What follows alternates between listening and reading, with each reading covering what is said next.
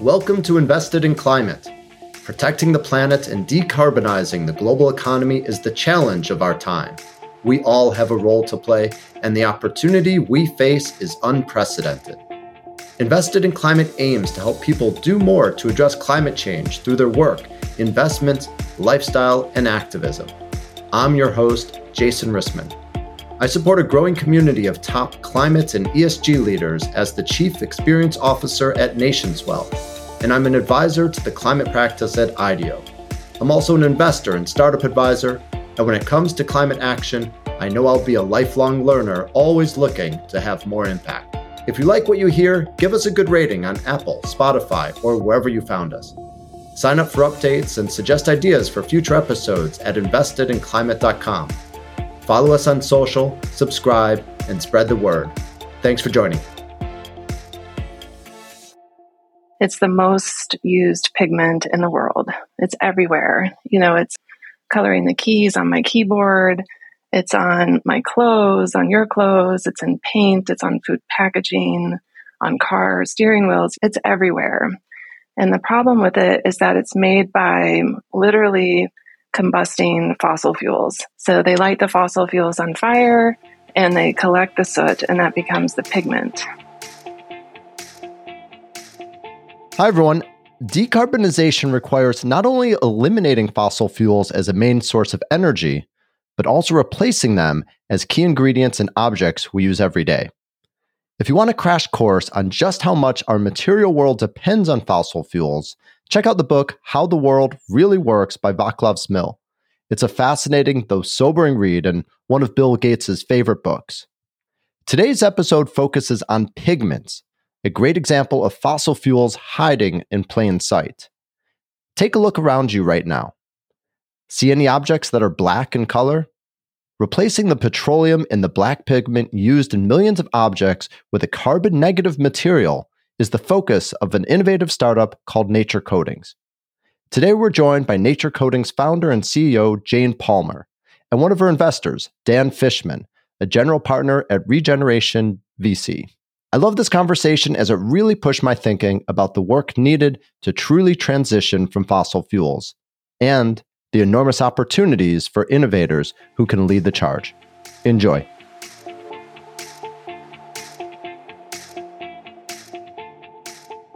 Jane and Dan, welcome to the podcast. Great to have you here today. Thank you, Jason. Great to be here. Yeah, thanks so much. Where do I have both of you dialing in from? Currently, I'm in New York City. I live in Los Angeles, but I happen to be in New York for the week. All right. What about you, Jane? I'm coming in from Las Vegas today. All right. Great. Well, hopefully enjoying summer and maybe not too hot in Vegas yet. But great to have you both here. We've got a lot to talk about, and so would love to dive in. Let's just start with some quick introductions. Dan, will you kick us off? Tell us about your firm, Regeneration, and how you came to work on climate. Sure. Again, thank you very much. So, Regeneration.vc is an early stage venture fund. We focus on investing into the founding teams that are using climate tech, circular innovation, to reimagine consumer industries. So, to unpack that a little bit, we invest along three verticals. We invest in design, which are the inputs, the fabrics, the dyes, packaging, ag tech, aquaculture. We invest into use, which are brands that are using circular economy innovation as a showroom for material science and creating competitive moats and IP protection around it. And then we invest into reuse, re-commerce, reverse logistics, upcycling. What happens to something when you're done using it? Trying to keep that into the production supply chain ecosystem. How I got into the climate investing space, I'm a long time brand operator, investor, started off in apparel lifestyle, women's contemporary, celebrity brands, moved my way over into food and beverage, and through being in those two industries, I just saw what was happening and how there was no producer responsibility, how the continual cycle of just making more, making more, selling more, and, and not really thinking about anything else just created a lot of damage, I guess is the best way of saying it. So when I had the opportunity to kind of take stock in what I was doing and where I wanted to put my time and my capital, health, wellness, and environment is what spoke to me. And it's not just a passion, it's not just a hobby, it's kind of my life. Fortunately, today's founders and Gen Z in particular, this is what they gravitate towards. This is the greatest challenge that they are facing, and it's the number one challenge that they want to solve. So it just dovetailed nicely into my beliefs and where I wanted to put my time. Fantastic. Thanks, Dan. And really love the framework around design, use, and reuse. Jane, what about you? You are the founder of a company called Nature Coatings. Will you tell us a bit about your background and how it led to founding the company? Yeah, sure. So thank you too. Really happy to be here. My background is in dyes and pigments. I've been in dyes and pigments for about 20 years, and particularly in the textile space. I also went to college and have a master's degree in textiles. And my mom happens to be a weaver or was a weaver when I was growing up. So it's very much in my blood and my DNA to be very passionate in this space. I'm also a serial entrepreneur, similar to Dan. And the business I had before this one was a dye house based in Los Angeles. We were using only existing plant and insect based dyes that were on the market. And they've been around for literally thousands of years. And they're very romantic. They were found in King Tut's tomb. The Mayans use them, the Navajo. I was researching recipes from the Middle Ages to get the color black. While they're very romantic, those types of dyes don't have the performance needed for today's world.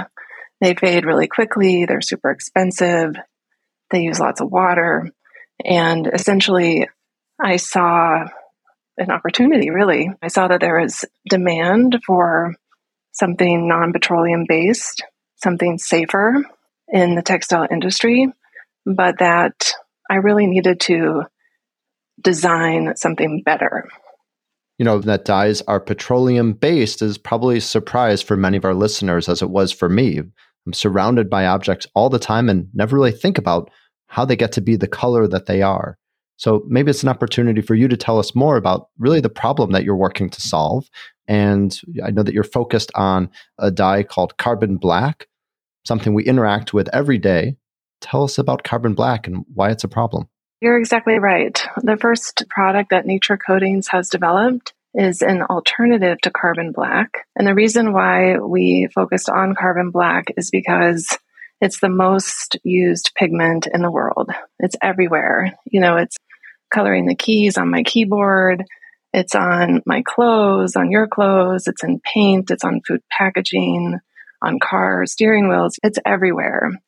And the problem with it is that it's made by literally combusting fossil fuels. So they light the fossil fuels on fire and they collect the soot and that becomes the pigment. And the problem with that is one, fossil fuel combustion releases way more CO2 than pigment is created. And additionally, that combustion process creates carcinogens on the pigment itself, like benzene. That's the one that people have heard of probably. And those benzenes and carcinogens are getting more regulated, particularly in Europe and also through Prop 65 in California. But it's also just disgusting. I mean, it's something we're touching every day. And I just feel so strongly that there's something safer and better, which is why we started tackling that one first. Great. Well, tell us about the solution. Nature Coating has a product. Tell us how it's made and how it compares to carbon black. Like I said, our flagship product is called Bio Black. It's a direct replacement for petroleum based carbon black. And instead of using petroleum as a feedstock, we're using wood waste. And all of our wood waste is fully traceable and sustainable. It's FSC certified, and that means Forest Stewardship Council. So it's coming from sustainably managed sources, and we're using the waste from the paper industry, the lumber industry, pencils. it's the waste of the waste of the waste. Essentially, 50 million tons of wood waste is created every year in the US alone. So it's in huge abundance. And right now, companies are burning that wood waste and landfilling the ash. So we're able to use it as a really clean and traceable feedstock for our product. And essentially, the wood waste goes into a closed loop manufacturing process. And the entire process emits negligible amounts of CO2. In fact, BioBlack has a net negative carbon footprint, which we're very excited about. And I think even as important, our product does not contain any detected carcinogens. So we've created something that's super easy to use. It's a direct replacement. It's as simple as grabbing our pigment off the shelf versus the carbon black, yet it contains all the environmental and health benefits. Thanks, Jane. And from an environmental standpoint, you've described why carbon black is so problematic, but I'm curious how problematic it is. Obviously, there's a lot of black objects all around us, but in terms of emissions or amounts of pollution or amounts of risk, what can you tell us about the scale of the problem? For every kilo of carbon black made, 3.23 kilos of CO2 is produced. So, triple the amount of CO2 is produced per kilo of pigment, and millions of tons of this pigment are made every year. Wow. And you're able to go to a negative carbon process. Incredible. Yes. Yeah. Yeah. We're really excited about that. We just received our LCA and have all the data behind it. It's very important for us not to greenwash. So we have full traceability. We have all these different types of certifications and LCAs and just data to really verify our product. How is it you're able to produce BioBlack as a carbon negative product? The product that we sell to the market is a water based concentrate with our pigment inside, and that is called a dispersion. And that dispersion is also carbon negative. So that is a huge feat for us because that dispersion requires energy use to make it, different types of ingredients. And I can also mention that that dispersion is also 100% bio based. There's no petroleum inputs in it at all which we think is very remarkable internally. So to have it be both 100% bio based and carbon negative is amazing to us. And the way that's achieved is by a blend of using renewable energy to make our product, and then also by selecting inputs that become carbon sinks. So they can absorb CO2. So, for example, with wood, when there's wood waste, a branch or bark or sawdust or whatever it is, the CO2 in the wood starts to release.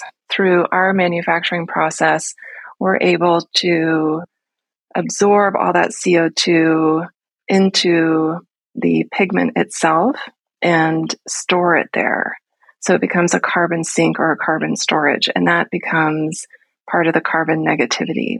And additionally, we've chosen other ingredients in our dispersion that have those same carbon sink characteristics.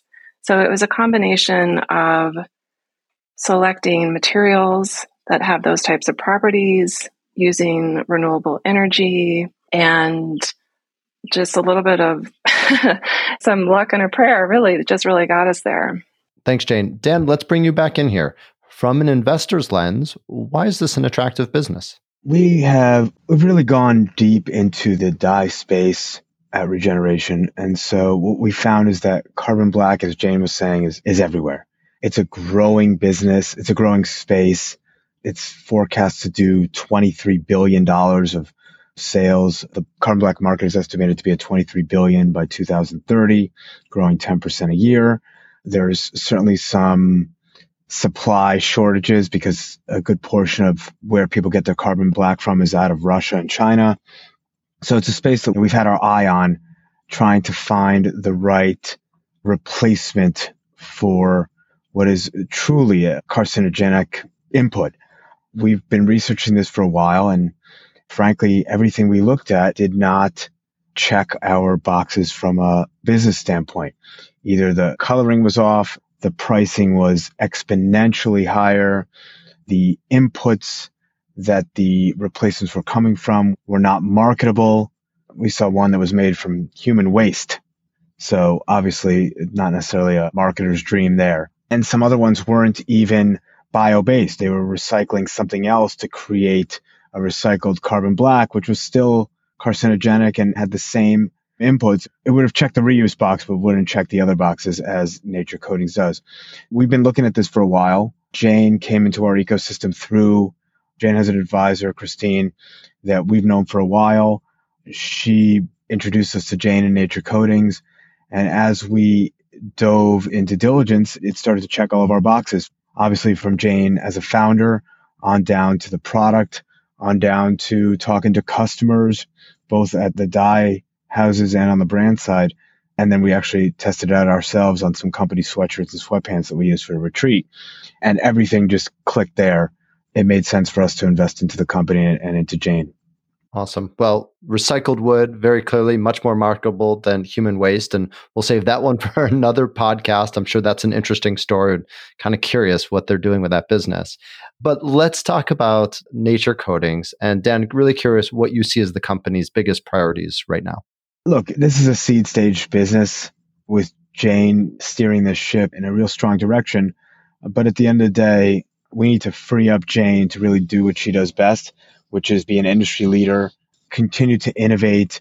We need to free up her time and really bring on some strong C suite uh, members to work with her, that being in sales and operations, building out the executive team. That's kind of a priority. There is so much inbound demand for the BioBlack product.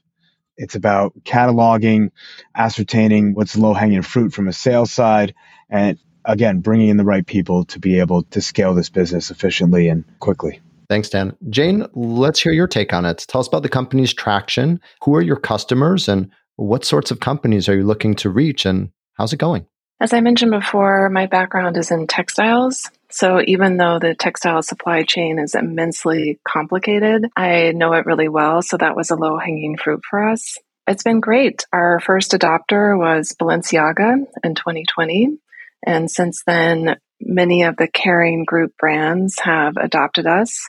We've also been working with Levi's. We just had a big collection come out with their WellThread line this spring and summer, and it's going to continue into the fall.